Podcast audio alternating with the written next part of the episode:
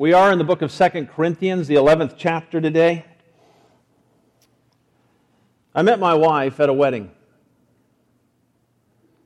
A longtime friend of mine was marrying a longtime friend of hers, and um, the mother of the bride saw this as an opportune time to play matchmaker.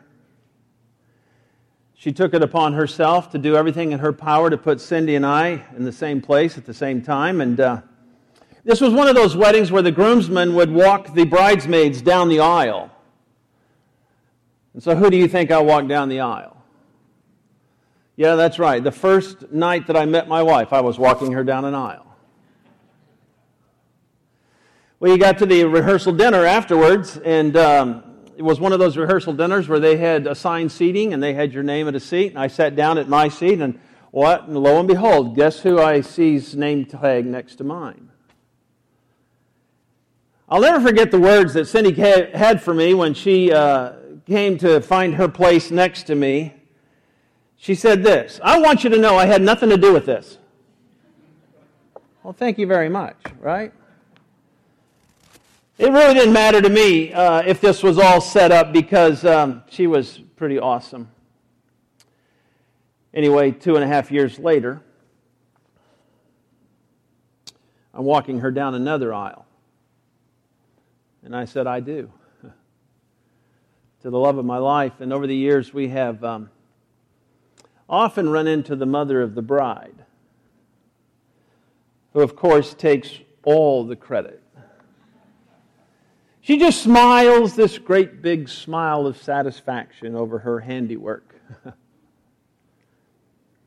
you know, I think about that often, especially as a minister, um, and as, as, reading this passage in Second Corinthians. Uh, that as Christians we really do play the role of matchmakers, a third party. Um, we're helping others find the love of their life, Jesus.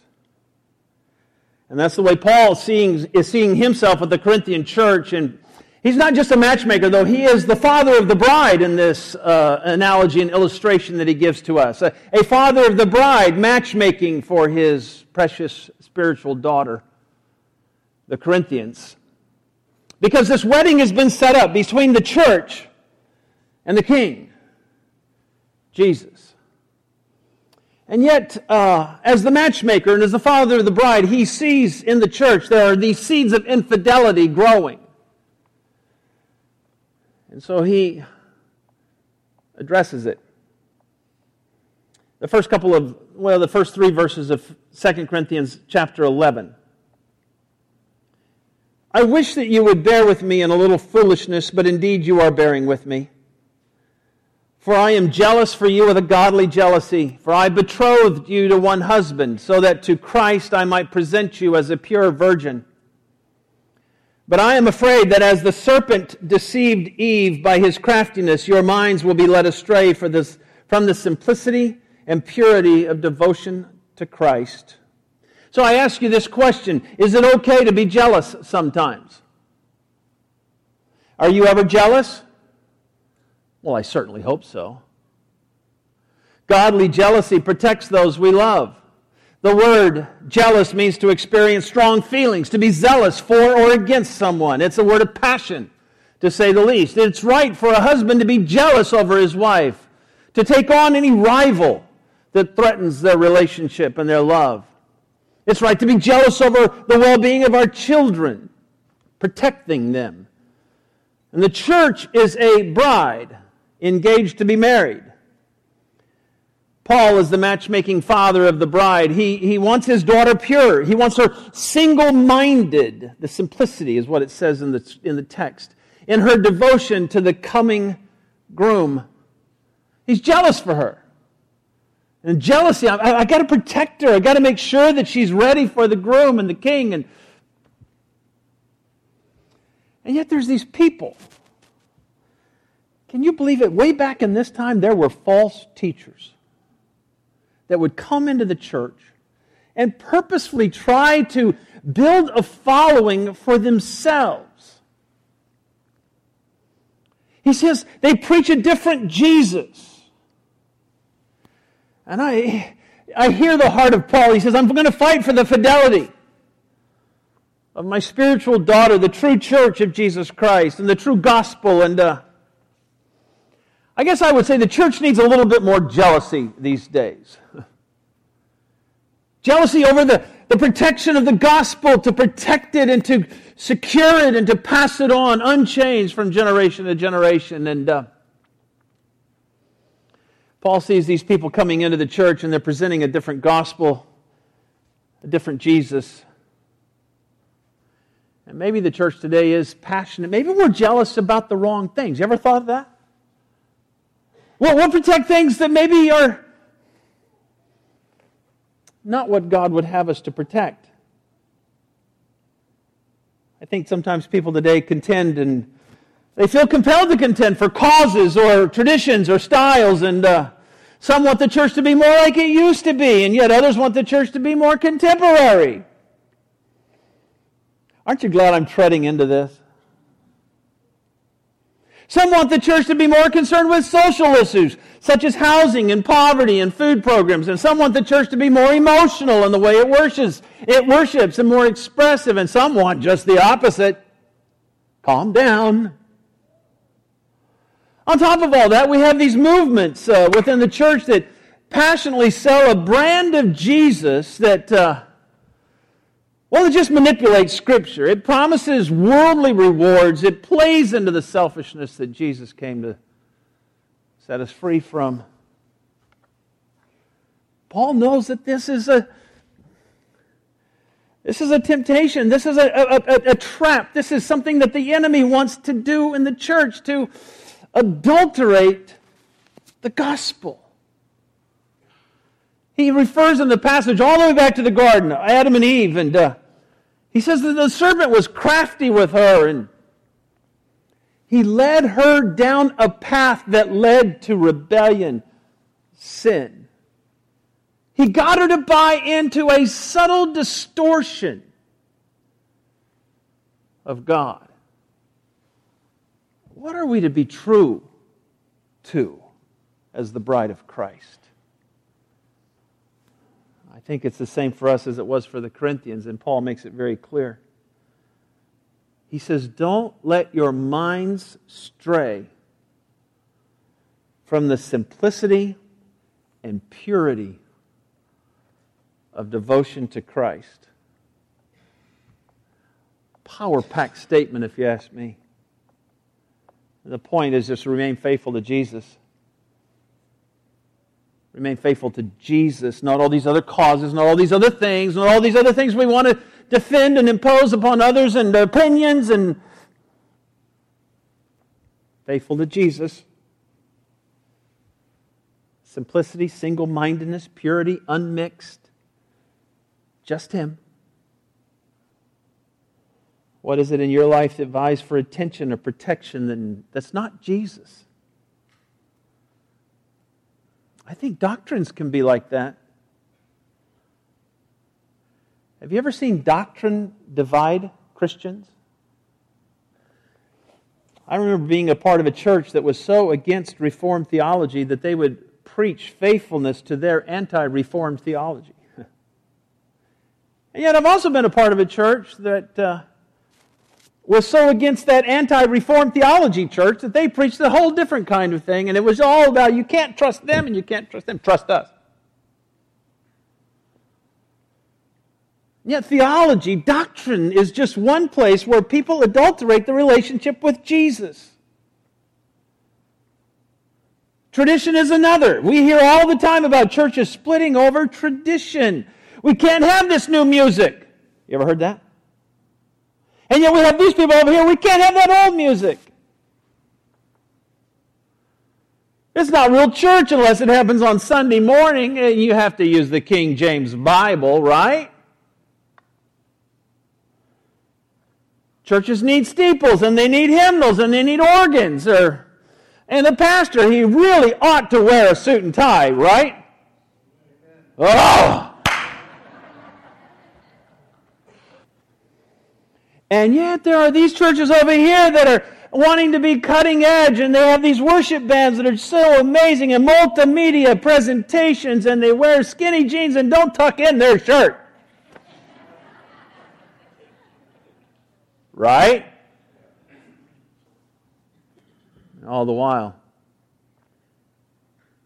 Well, there's Jesus. It's come unto me. Don't have allegiance to anyone, any other thing, other tradition, other doctrine, other, other, other. It's me that is the source of life. And I have to wonder as I read this is there something that uh, grows up in the church that presents a different Jesus? A, a different Jesus that's just not quite so personal. It's more of an idea or it's a belief system, it's a certain type of lifestyle. I remember the days leading up to that wedding where I met my wife. The bride to be was at the college where I attended, and she would always tell me about Cindy, priming the pump. She told me what she was like and how much fun they'd had in their high school years, and she showed me pictures of Cindy. And even before I met her, I had a pretty good idea I was going to like her. Can you imagine if, after hearing all about her, I decided it would be better to just continue accumulating as much information about her rather than having to deal with her? I could continue to talk to other people who who knew her to gain as much insight as possible. In fact, I could probably get to know her through other people well enough that I can begin to tell other people about this person that I've never actually met. And I have to ask myself do we do that with Jesus? Have you met Jesus? I love Jesus. There are times when I'm discouraged, and uh, he, He's my friend, and He comforts me. And uh, there's times when I fail, and He comes, and He has this incredible way of just restoring me. I get overwhelmed sometimes, and my friend, he, he calms these storms. And uh, have you met him? Are you on a lifelong quest for this and uh, to know Him and help others know Him? I'm going to tell you today nothing else really matters at the end of the day. Verse 4 For if one comes and preaches another Jesus whom we have not preached, or you receive a different spirit, which you have not received, or a different gospel which you have not accepted. He's telling the church, You bear this beautifully. You put up with all of this other than Jesus stuff.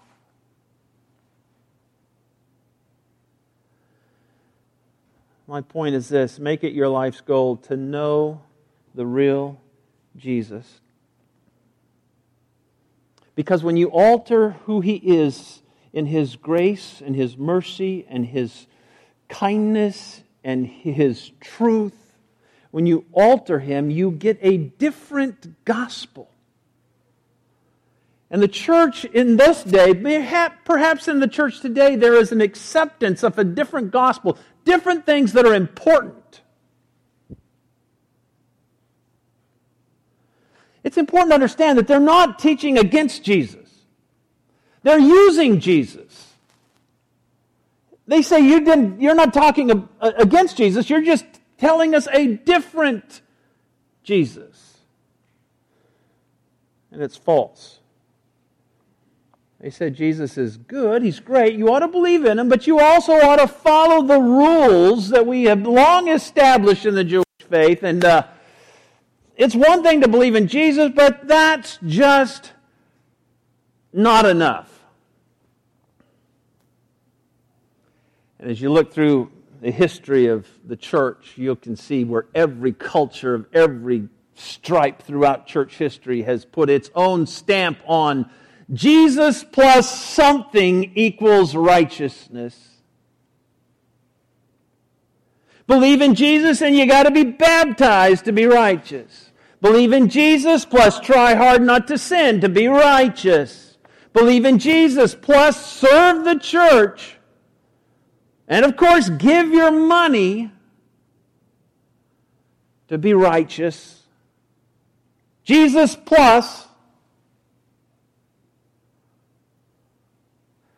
So, one distortion of the gospel that was being preached is that Jesus is just not enough. You need him plus something else. And uh,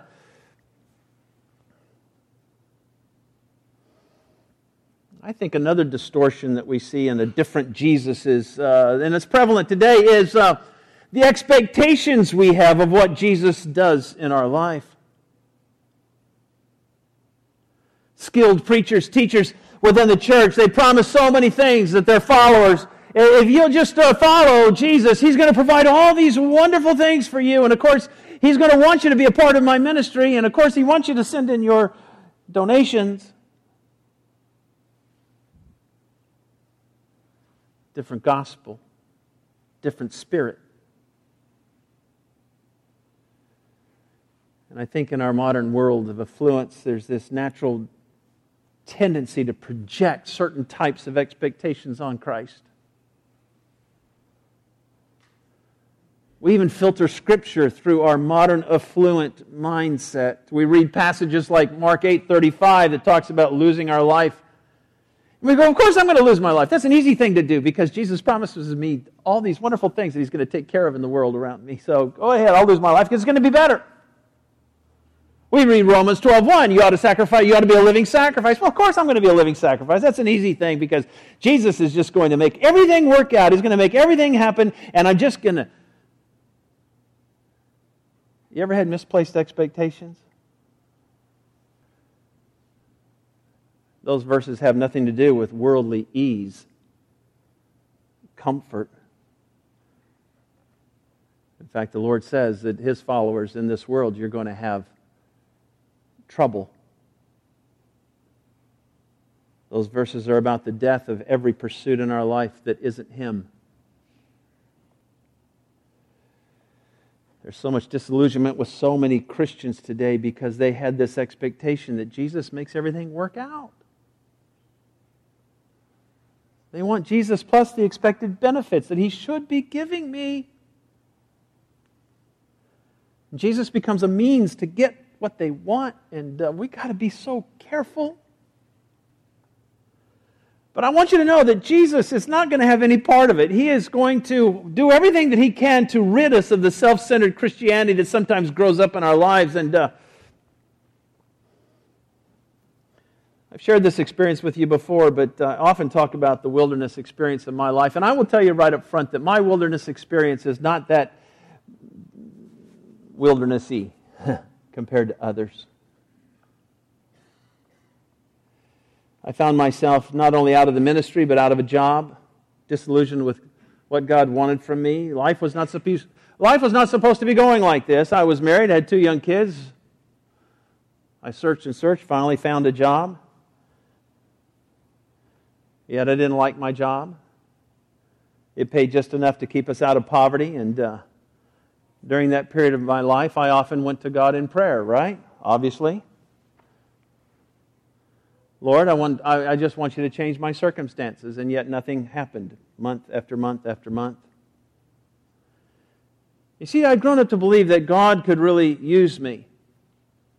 And that's what I really wanted more than anything else, for God to use me. And uh, when I was in college, I traveled and sang with a music group. I immediately went into ministry after graduation, and things were falling into place with the ministry and the future for my serving God. And I remember finding myself in this place of confusion, wondering. And God asked me this question. Perhaps you know what the question is. Son, am I enough for you? And of course, my reaction is the one that you would expect. Of course, Jesus, you're enough. Right? Of course. But he kept asking the question, and you know what, what it's like when God keeps asking you the same question? Am I really enough? And I began to think about that. And what if I never had another ministry in my, in my life? Would Jesus still be enough?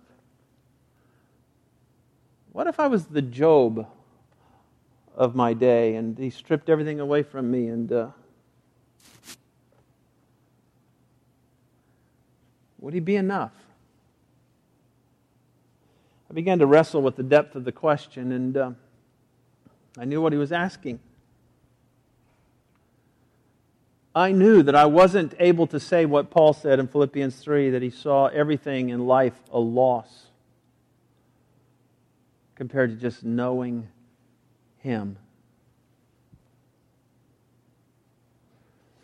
And I can't begin to tell you when you get to the place of freedom where he is enough. Because all the search for getting all this worked out